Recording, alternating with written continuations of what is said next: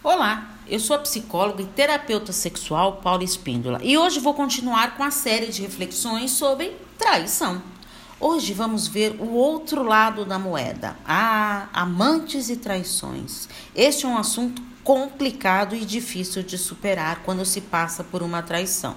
Mas existem pessoas que se encantam por pessoas comprometidas e ficam na dúvida se devem ou não encarar esse desafio. O melhor é ficar no amor platônico, que é aquela relação afetuosa que idealizamos.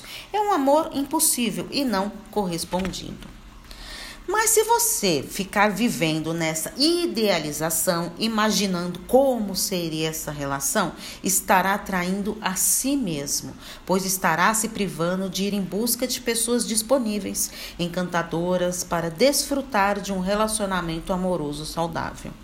É tão gostoso quando conhecemos alguém disponível, com sentimento recíproco, mas tem que ir cultivando, alimentando esse amor, como uma plantinha mesmo, porque só o amor não resiste a nenhum relacionamento amoroso.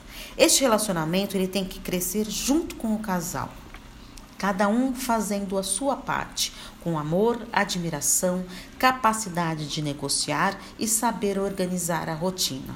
Reveja seus valores e seja feliz. Agora eu te pergunto: você se envolveria em uma traição? Está passando por essa situação? Não está conseguindo superar?